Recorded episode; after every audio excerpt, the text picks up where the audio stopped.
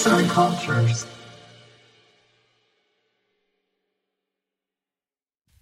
Merhaba sevgili dinleyenler. Bugün sizlerle Kubrick sinemasına değineceğiz. Kubrick'in başyapıtlarından biri olan The Shining'i farklı bir bakış açısıyla değerlendireceğiz. Keyifli dinlemeler. Kubrick sineması sadece başyapıt olarak alınan bir film listesinden ibaret değil, filmin sadece çekimden ibaret olmadığını ve bir filmin oluşum sürecinde ortaya çıkacak fikrin oldukça sancılı bir süreçten geçerek seyirciye ulaştığını kanıtlar bir nitelik taşır. Yönetmenin hemen hemen her filminde delilik olarak adlandırmaktan şiddetle kaçındığım, belki de kırılmanın eşiğinde bir psikoloji olarak tanımlamayı daha uygun bulduğum bir heyecan, adrenalin egemendir. Kubrick'i belki de olduğu konuma getiren, izleyicinin varmasını istediği sonucu direkt masaya yatırmaktansa onu düşünmeye ve yoruma iten, oldukça yoğun olmasına rağmen boğmayan sembolik anlatımıdır. Tüm bu birleşimler sonucunda ortaya çıkan bir Stephen King romanı uyarlaması olan The Shining, hakkında üstünkörü birkaç yazı okuduğunuz ve afişine baktığınızda korku filmi havası veren ama üzerine yoğunlaştığınızda ardıl anlatımları olan bir film olma özelliğini taşımaktadır. Bazı filmleri sindirmeniz için birkaç kere göz atmanız gerekir ya, işte Shining tam da bunu yapmanız gereken filmlerden biri. Korku sineması üzerine bir sunum hazırlamam gerektiğinde elbette Kubrick'in bu başyapıtını ele almam gerekiyordu. Ve bunun üzerine filmi olduğundan daha fazla kavramam ve yıllar önce sahip olduğum o çaylak ve tek boyutlu bakış açısını bir kenara bırakmam gerektiğini fark ettim. Sinema tarihi derslerimizde aldığım bir öneri de bu konuda bana daha çok yardımcı oldu ve Room 237'yi izlemeye başladım. Belgeselin en başında yer alan ve benim ciddi bir uyarı metni olarak algıladığım açılış görüntüsü oldukça önemliydi. Gerek bu film, gerek içinde ifade edilen herhangi bir görüş veya düşünce, gerekse içeriğinde kullanılan film görüntüleri ve fotoğraflar onaylanmış ya da kabul edilmiş olmayıp herhangi bir şekilde Kubrick 1981 Vakfı, Stanley Kubrick'in ailesi, Warner Bros. Şirketi veya The Shining filminin yapımıyla bağlantısı olan başka hiç kimseyle bir bağlantısı bulunmamaktadır. Bu uyarıyla izlemeye başladığınızda ve eleştirmenlerce üretilen tüm bu teorilerin en az biriyle bağlantı kurduğunuzda bile aklınıza filmin başındaki bu görüntü geliyor. Evet, belki yönetmenin olayından geçmeyen bu fikirlere ısınmanız zor gibi görünebilir. Ancak Kubrick'in tüm sembolik sahneleri açık bir dille ortaya koymamasının bir nedeni de zaten izleyicinin bir onaya değil, düşünmeye ihtiyacı olmasıdır. Ve belgeselde yer alan bir cümle belki de tüm filme bambaşka bir bakış açısıyla yaklaşmamız gerektiğini kanıtlayan bir niteliktedir. Kubrick bunun sadece bir korku filmi olmadığını hatırlatmak için korku filmlerini taklit eder.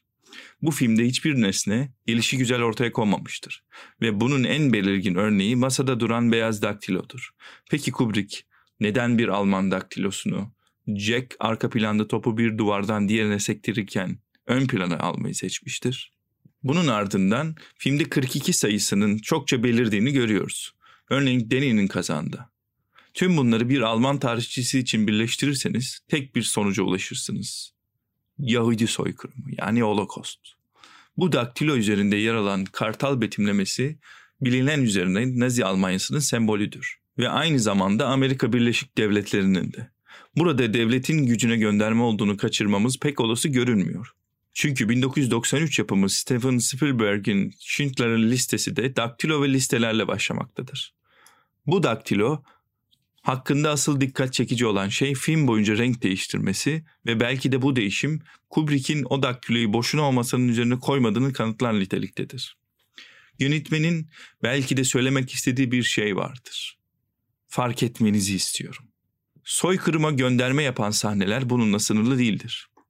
Otelin yer aldığı Colorado ve Amerika'nın güçlü bir devlet olarak kuruluşuna vurgular yapar film. Kızılderili katliamını da işin içine katar ve bir kabartma tozu kutusunun üzerine Kızılderili motifini iliştiriverir. Filmin sonlarına doğru babasından kaçan Danny de karda izini kaybettirmek için bir Kızılderili yöntemi olarak attığı adımları geriye doğru takip eder. Bir nevi görsel algımız ve odağımızın yetersizliğini kullanıyor yönetmen ve köşelere aslında fark etmemiz gereken birkaç ipucu bırakıyor.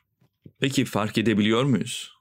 İlk izleyişimde fark edemediğim bir itiraftır ama belki de Shining'i benim için bu kadar gizemli kılan benim için budur. Belgesel her sahnenin bu imkansızlık içerdiğini söylüyor.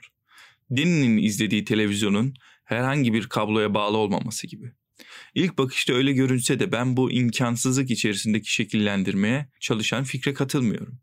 Filmin can alıcı noktası aslında şu ki, oldukça sıradan ve gerçekçi bir otel serüveni nasıl oluyor da sınırlarda yaşanan bir finale sahip olabiliyor.